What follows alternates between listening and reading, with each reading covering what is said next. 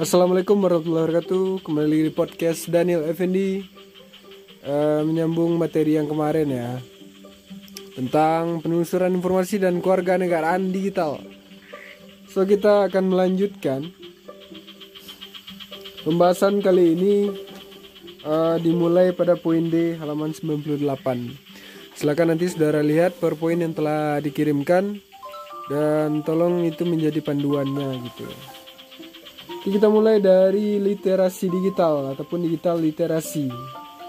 Di sini ada tiga orang ataupun tiga boleh dikatakan ini sebagai ahli ya yang mengum, yang mengemukakan pernyataannya dan pendapatnya tentang literasi digital ini.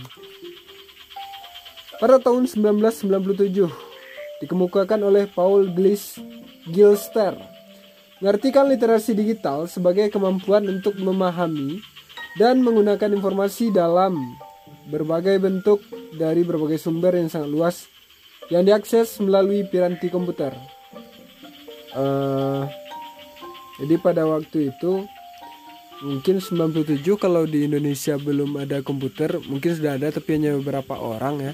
Tapi kalau di luar sana ataupun di Amerika sudah di Amerika sana sudah uh, ada dan di sini dikatakan bahwasanya sebagai kemampuan untuk memahami dan menggunakan informasi dalam berbagai bentuk dari berbagai sumber yang sangat luas yang diakses melalui peranti komputer ini hanya dibatasi oleh perangkat komputer ini. Selanjutnya tahun 2001, selang 4 tahun dari si Paul Gilster ini, lalu menurut Bowden, Literasi digital lebih banyak dikaitkan dengan keterampilan teknis, mengakses, merangkai, memahami, dan menyebarluaskan informasi.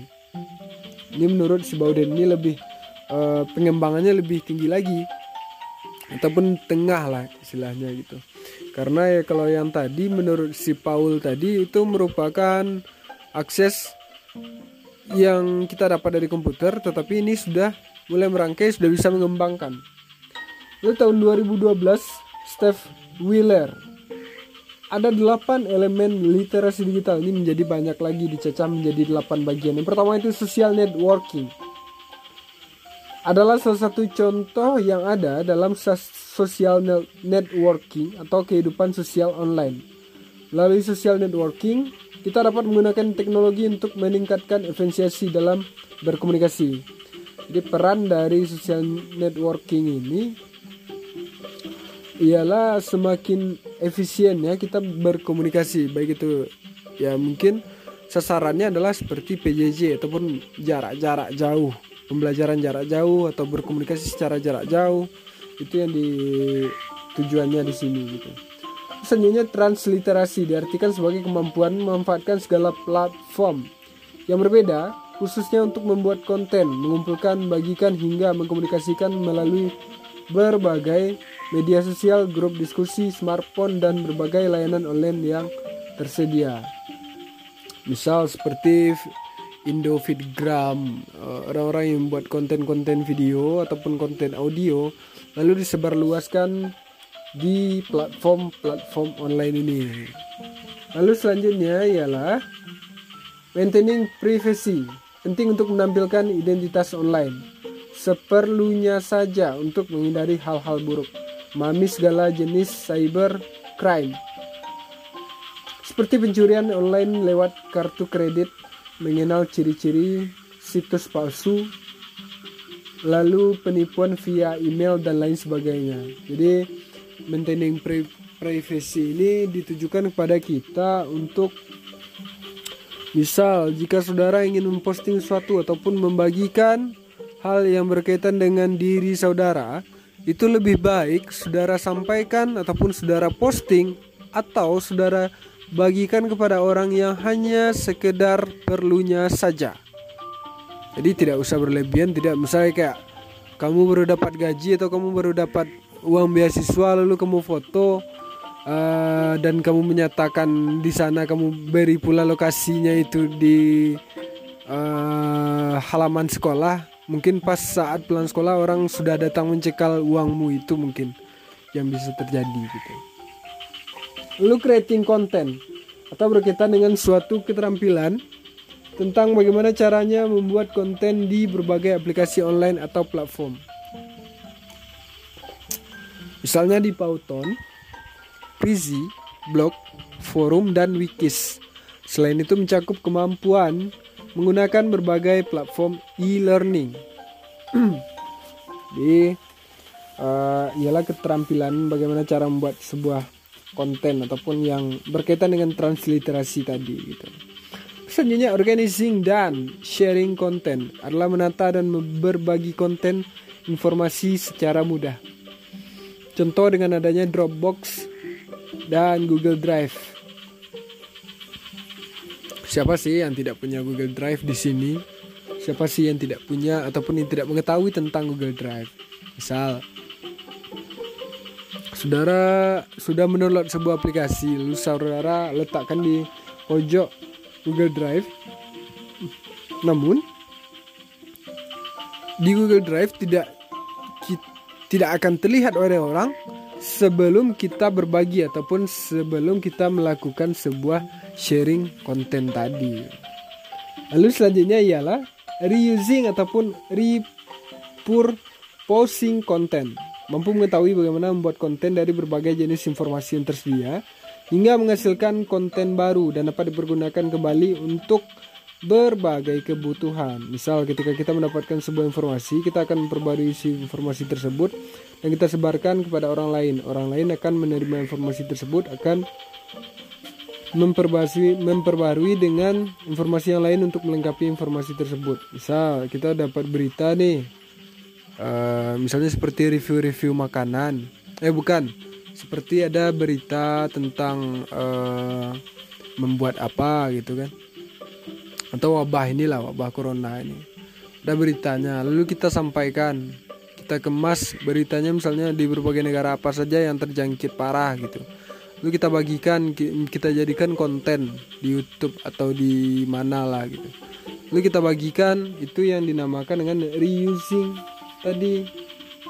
Lalu Selanjutnya ialah filtering dan selecting konten, memiliki kemampuan untuk mencari, menyaring, dan memilih informasi dengan tepat sesuai dengan kebutuhan yang diinginkan. Dengan melakukan filtering dan selecting, kita semakin mudah mendapatkan informasi yang kita butuhkan dan dapat berdampak positif. Ini perihalnya hati-hati sekali gitu karena cerdasnya seseorang ataupun cerdasnya Eh, sebagai kita sebagai user ialah cerdas dari cara kita memfilter informasi tersebut dan selecting konten ini. Ini penting. Kenapa penting? Karena sasaran dari orang-orang yang mendapatkan berita-berita hoax ialah mereka yang tidak bisa filtering dan selecting konten. Makanya lebih baik berita itu difilter dan kalau misalnya itu memang rasanya janggal coba cari informasi yang lain gitu. Selanjutnya self broadcasting bertujuan untuk membagikan ide menarik atau gagasan pribadi dan konten multimedia misalnya melalui blog, forum, dan wikis. Lalu itu kayak misalnya kita ada sebuah ide yang menarik. Misalnya mengelola bangunan sekolah. Ini bisa menjadi uh, sebuah konten ataupun gagasan pribadi lalu kita bagikan kepada orang. Kita sampaikan misalnya di blog atau di sebuah forum, misalnya di Mi forum atau di di wikis atau di mana lah gitu pada dasarnya itu memang gagasan pribadi kita dan itu akan dikonsumsi oleh orang banyak gitu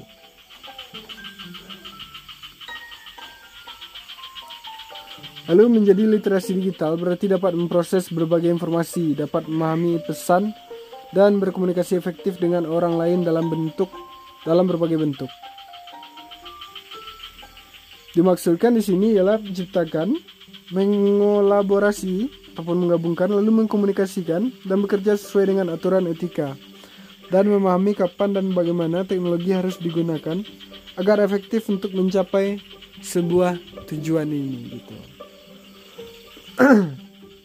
dipahami ya kalau untuk literasi digital ini ialah uh, kemampuan untuk bagaimana sih kita memahami dan menggunakan informasi gitu dalam berbagai bentuk dan berbagai sumber ataupun bisa kita artikan sebagai proses berba memproses berbagai informasi yang kita dapat lalu kita pahami apa saja pesannya lalu kita bisa mengkomunikasikan kepada orang secara efektif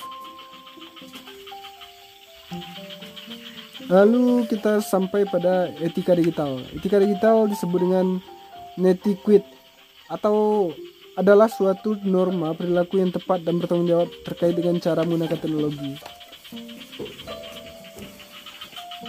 Untuk etika ini ada delapan juga. Yang pertama itu tulisan adalah perwakilan dari kita. Tulisan, tulisan ataupun konten digital yang kita kirimkan merupakan bentuk dari perwakilan kita saat melakukan sebuah proses komunikasi digital yang akan dilihat dan diperhatikan oleh orang itu. Lalu yang diajak berkomunikasi adalah manusia, ini pasti. Karena user kita itu ataupun lawan dari kita chattingan ataupun lawan dari karena kalau akunnya bot atau akunnya fake nggak mungkin juga. Dan ketika akun fake pun yang ada ketika dia akan login pasti akan uh, itu juga akan di, dibalas juga. Selanjutnya mengendalikan emosi tolong ya dihindari uh, mudahnya terpancing oleh hal yang memancing amarah. Berikan sebuah respon yang berapi-rapi adalah contoh yang kurang etis saat kita terlibat dalam komunikasi digital. Contoh orang memposting uh, berita. Dan dia mungkin salah dalam pengejaan suatu tempat ataupun nama gitu. Ada nih yang komen. Komennya ini mungkin tidak kalau kita berkomunikasi secara langsung pun itu juga mendengarnya juga tidak enak gitu berapi-api. Jadi itu tolong dijaga bagaimana cara kita mengendalikan emosi tadi. Menggunakan kesantunan ya pasti ya. Karena kalau kita nggak santun ataupun nggak ada tata kerama juga misalnya jika saudara ingin bertanya tolong ditambahkan tanda tanyanya. Jangan hanya saudara bertanya tetapi tidak menggunakan titik belakangnya atau bahkan tidak menggunakan tanda tanyanya juga gitu. Jadi si penerima pun bingung ini dia nanya ataupun dia memberi jawaban ataupun dia memberikan sebuah pernyataan kan kan e, rancu juga gitu. Selanjutnya menggunakan tulisan dan bahasa yang jelas. Intinya jangan alay gitu. Lalu menghargai privasi orang lain minta izin apabila akan meneruskan sebuah informasi yang diberikan oleh orang lain sebab ini bagian ini merupakan bagian dari etika komunikasi antar pribadi contoh misalnya saya memberi, mengirimkan sebuah gambar kepada saudara. Apakah itu gambarnya ini? Misalnya ini karya saya nih yang baru lalu saya bagi saya bagikan pada saudara. Terus saudara seharusnya bertanya lagi kepada si pengirim apakah ini gambar ini ataupun konten ini boleh tidak saya teruskan kepada orang lain? Karena itu penting. Karena ini merupakan etika dari komunikasi antar kita pribadi antara si pengirim dan penerima gitu. Lalu Eh, menyadari posisi kita, sadar terhadap posisi kita adalah kemampuan yang baik untuk menerapkan etika komunikasi kita. Ketika memposting hal yang konyol, padahal kita juga terhubung dengan atasan di media sosial atau posisi kita sebagai pendidik, posting hal-hal yang kurang baik, sementara jika terhubung dengan murid, maka bisa memberikan dampak negatif. ya mungkin uh, apakah saya ada di dalam itu saya juga nggak tahu ya. Uh, tapi saya harap tidak gitu. Karena saya biasanya memberikan fakta yang real aja di lapangan gitu. Selanjutnya tidak memancing perselisihan tidak membagikan satu informasi dengan tujuan mengadu domba ataupun memperkeruh suasana. So itu ada delapan dari etika digital. Selanjutnya kita akan masuk pada oh maaf. Sebelum kita lanjut di sini juga dijelaskan prinsip utama yang perlu ditekankan dalam berinteraksi dunia maya adalah perlakukan orang lain sebagaimana Anda ingin diperlakukan. Dari segala bentuk cyberbullying karena dapat menyebabkan berbagai dampak negatif secara psikologis seperti marah atau bahkan mengamuk, sedih, depresi dan dampak lain yang lebih ekstrim. Tidak jarang seperti selebritis itu dihujat ataupun dikata-katai atau uh, yang sering kita dengar sekarang itu adalah komennya para netizen gitu. Netizen yang tidak tidak yang sangat tidak apa ya, yang sangat tidak enak lah kita dengar gitu. Selanjutnya ada hukum digital ataupun digital law. Hukum digital merupakan peraturan-peraturan mengenai tingkah laku di dunia, di dunia digital yang harus kita taati. Dan jika misalnya pelanggaran-pelanggaran tersebut kita lakukan, maka sanksinya ada pasti. Sanksinya bisa baru dihukum ataupun dipenjarakan atau bahkan didenda juga. Contoh pelanggaran yang digital di antaranya adalah sebagai berikut. Yang pertama itu men-share file secara ilegal. Itu men-share file yang tidak meminta izin pemilik sah. Seperti MP3 ataupun movie. Lalu melakukan pembajakan software itu menduplikasi ataupun mendistribusikan software tanpa izin pembuatnya. Seperti melakukan cracking untuk software-software berbayar. Jadi cracking untuk software berbayar ini sama halnya dengan kita mendownload Kain Master tetapi masih versi mod. Artinya adalah bahwasanya file itu ilegal. Tidak uh, diakui sebenarnya karena kita tidak minta izin, kita tidak membayar untuk aplikasi tersebut. Lalu selanjutnya membuat virus. Itu membuat sebuah software yang mampu menggandakan diri dan merusak file, file sistem atau komputer di mana virus itu berada. Meskipun ini yang membuat virus ini sangat uh, apa ya susah sekali untuk kita mendeteksi di mananya gitu ataupun siapa bahkan kenyataannya di lapangan bahkan ada orang yang menyebutkan bahwasanya virus ini sengaja dibuat. Lalu dibuatlah yang namanya antivirus agar antivirus ini laku gitu Selanjutnya hacking yaitu penggunaan ilegal atas komputer atau jaringan komputer. Ya, ini mungkin saudara sudah tahu lah ya. Lalu yang kelima itu pencurian identitas seorang itu tindakan seorang yang berpura-pura menjadi orang lain atau meniru orang lain dan bertujuan untuk mengakses informasi personal dari orang lain atau korbannya seperti kartu kredit, akun email, akun Facebook, kartu keamanan sosial dan lain sebagainya dapat menguntungkan pelaku misal akun Facebook Daniel Effendi atau akun Instagram Daniel Effendi. Saya akses. Saya tahu misalnya emailnya bla bla bla bla. Saya akses. Nah, di sini mudah sekali orang mungkin untuk menghacknya gitu. Selanjutnya ialah pelanggaran hak cipta itu pelanggaran terhadap segala bentuk konten yang, yang memiliki hak cipta yang sah berdasarkan hukum seperti lagu, seperti film, seperti karya-karya yang memang sudah diakui gitu. Itu pelanggaran asusila itu memposting hal-hal yang berbau pornografi ke dunia digital. Nah, lalu bagaimana dengan situs-situs porno itu? Situs porno itu kenyataannya adalah bahwasanya di Amerika sana ataupun di Jepang sana itu sengaja bahkan itu menjadi sebuah ladang industri bagi negaranya gitu.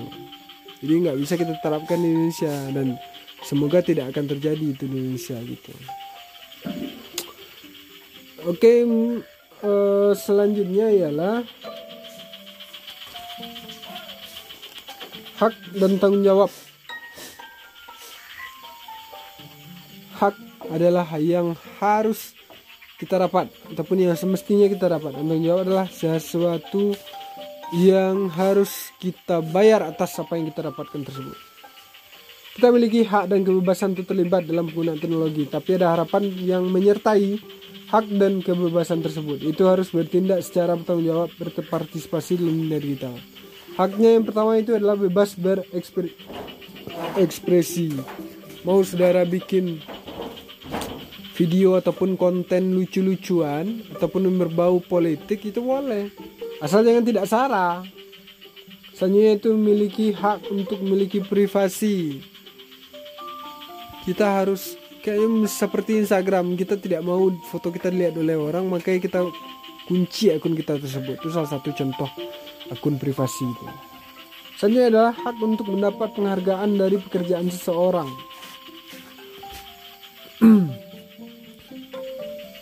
lalu yang keempat adalah hak untuk mendapatkan akses digital.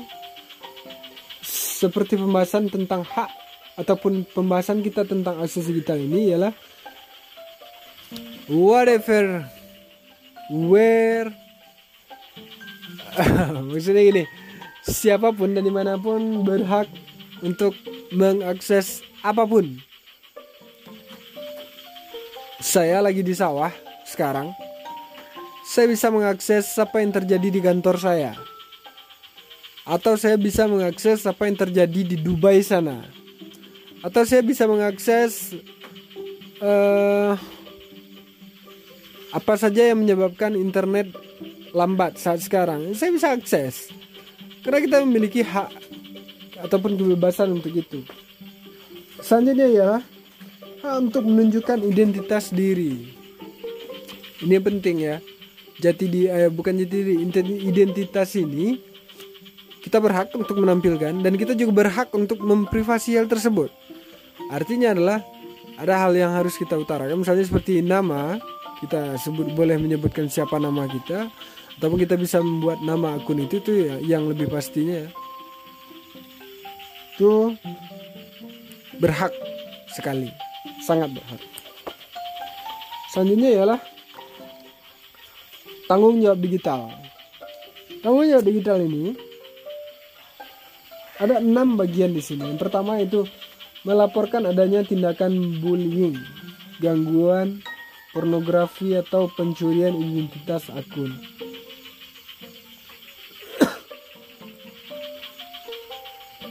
Semestinya bertanggung jawab untuk melaporkan adanya tindakan-tindakan tersebut.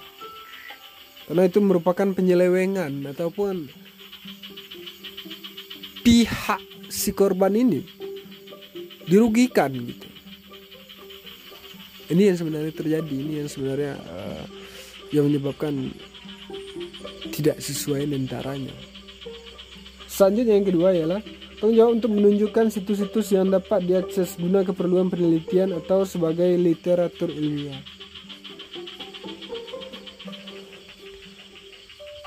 Contoh, saya ingin meneliti bagaimana di Bangkok sana orang untuk uh, bercocok tanam. Sementara saya tidak bisa datang sana saya bisa memiliki hak akses saya bisa uh, meneliti hal tersebut. Karena hal tersebut bisa ditunjukkan hak aksesnya. Teruslah teruslah. Soal lalu selanjutnya ialah tanggung jawab untuk mengunduh file musik film atau material lain secara ilegal.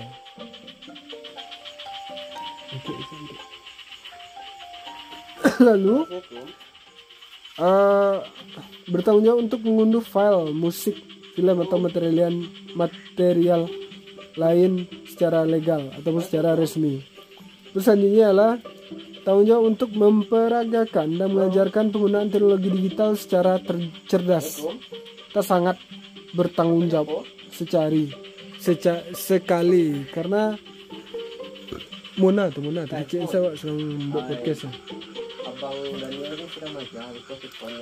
dan mengajarkan penggunaan teknologi secara digital secara cerdas. Ini penting gitu.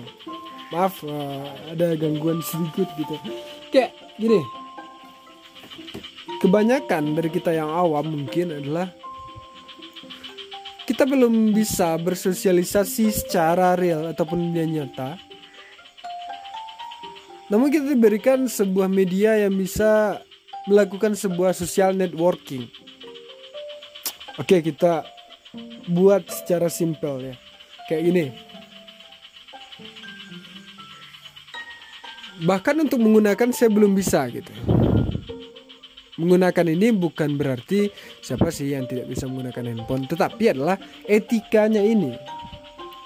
ataupun sosialnya social networking. Bagaimana kita membuat sebuah jaringan sosial yang baik